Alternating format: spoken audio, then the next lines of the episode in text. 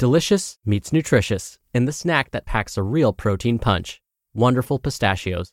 Each one ounce serving of wonderful pistachios has six grams of protein, giving you over 10% of your daily value and making wonderful pistachios one of the highest protein nuts. But perhaps more than that, I love all of the flavors they have. Their sea salt and vinegar ones are my favorite when I'm craving that flavor but want to keep it healthy. But that's just the tip of the iceberg. Wonderful pistachios come in a variety of flavors, like chili roasted, honey roasted, smoky barbecue, and jalapeno lime, perfect for enjoying with family and friends or taking them with you on the go. Whether you're a pistachio purist who loves cracking open every nut, or you prefer the convenience of no shells pistachios, Wonderful Pistachios has got you covered. Grab Wonderful Pistachios and elevate your snacking game today. So fill up with a healthy snack when hunger strikes. Visit wonderfulpistachios.com to learn more. That's wonderfulpistachios.com. This is Optimal Health Daily, episode 1855. If it's important, learn it repeatedly by David Cain of Raptitude.com. And I'm Dr. Neal. Hey there, welcome to another Sunday bonus episode. This is where I like to share an episode from another podcast in our network, usually overlapping a bit with what we talk about here. And today's comes from my brother's podcast, Optimal Living Daily. You can find that podcast wherever you're hearing this, and be sure to hit the subscribe or follow button to get new episodes every day. And we thank you in advance for doing that. And I'm going to keep this nice and short. So here's my brother Justin as we optimize your life. If it's important, learn it repeatedly by David Cain of Raptitude.com.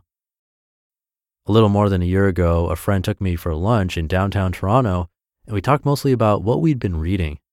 Immediately afterward, she marched me to a nearby bookstore and insisted I buy Cal Newport's Deep Work.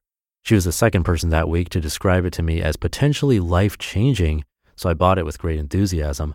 Later that day, I sat reading it in a tea shop for two hours, riveted by the possibilities of working in the uncompromising, undistracted way Newport described. I've had that feeling many times while reading nonfiction books, the hot light bulb effect of being aware you're reading the right ideas at the right moment in your life.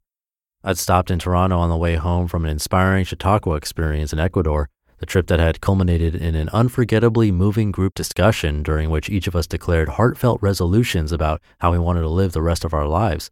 I was determined to return to work with unprecedented focus and clarity, and now I'd found the perfect guide to doing exactly that.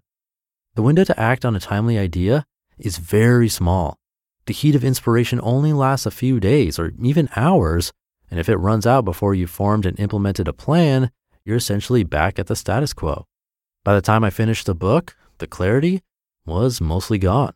I still had a general sense of how I wanted to change things, but the practical details were now cloudy and jumbled. I tried a few things, but in the end, I more or less carried on as before. I'm sure the Germans or the Japanese have a word that means precisely life changing ideas that do not change our lives because we only read about them once, agree enthusiastically, and then forget them before we act on them. If not, we could use one.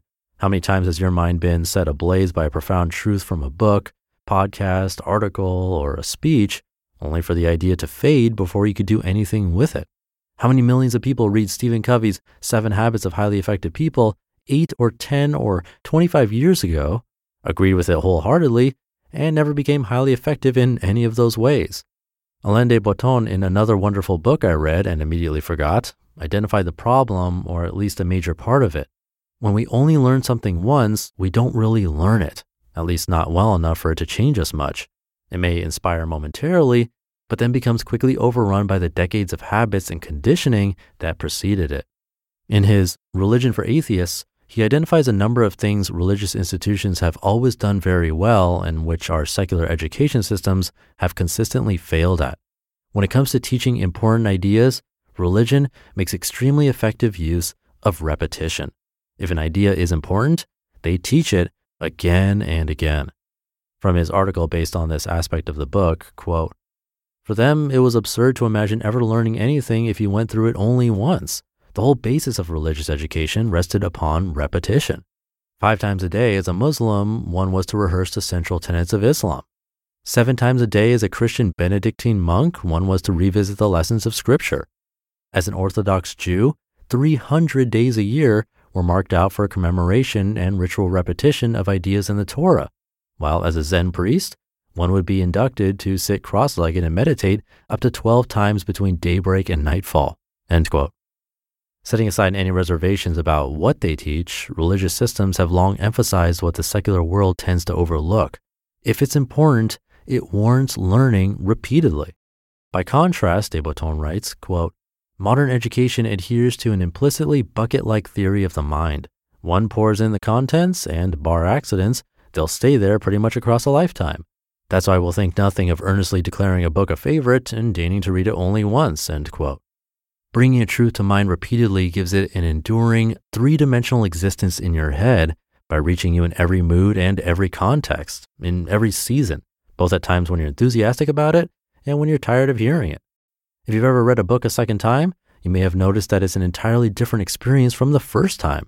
It doesn't feel redundant or repetitive. Instead, it feels like gaps are being filled in. Different details strike you as important.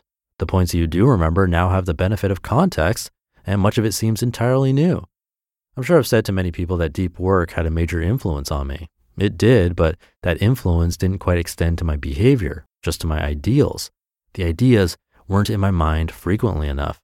It is extremely important to my ideals. The dense, undistracted, boundaries first working style described in the book is exactly how I want to operate. So in my case, it warrants a second read and a third read, perhaps many more, as I implement its increasingly familiar ideas. This level of repetition wouldn't cost much if, say, every 10 books I reread this one instead of starting a new book, and it would undoubtedly change my life. That's just me, though. For you, the great idea that got away might be in a different vein entirely. You may have taken a simple living course that felt perfect for you, but didn't change your lifestyle. Maybe you loved Julia Cameron's The Artist's Way, but never made it past week two. Or perhaps it was a spiritual text after all the Tao Te Ching, the Dhammapada, the Gospels. Not every idea is truly important, but if it is, go back to it. Get to know it. Fill in the gaps. If it's worth learning, it's worth learning repeatedly. You just listened to the post titled, If It's Important, Learn It Repeatedly by David Cain of Raptitude.com. We're driven by the search for better, but when it comes to hiring, the best way to search for a candidate isn't to search at all. Don't search Match with Indeed. Indeed is your matching and hiring platform with over 350 million global monthly visitors and a matching engine that helps you find quality candidates fast. Ditch the busy work. Use Indeed for scheduling, screening, and messaging. 93% of employers agree Indeed delivers the highest quality matches compared to other job sites. One of the things I love about Indeed is that it filters out incompatible applicants. So when you're hiring, the process is much faster, and you only have to consider applicants that are already likely to be a great fit.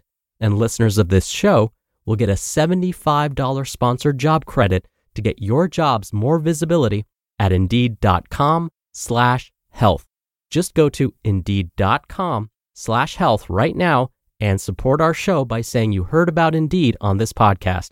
Indeed.com slash health. Terms and conditions apply. Need to hire? You need Indeed.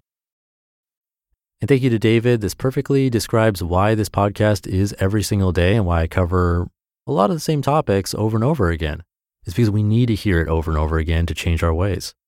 My business partner Lee talks about this a lot. For him, this is mindfulness practice. Listening to the podcast is his way of digesting this info. And over time, weeks, months, maybe even years, this stuff really starts to make a big impact. So thank you for sticking around here and listening every single day. I hope it's making an impact on your life like it is on mine. So I'll leave it at that. Hope you're having a great day. I'll be back tomorrow reading to you, so I'll see you there where your optimal life awaits.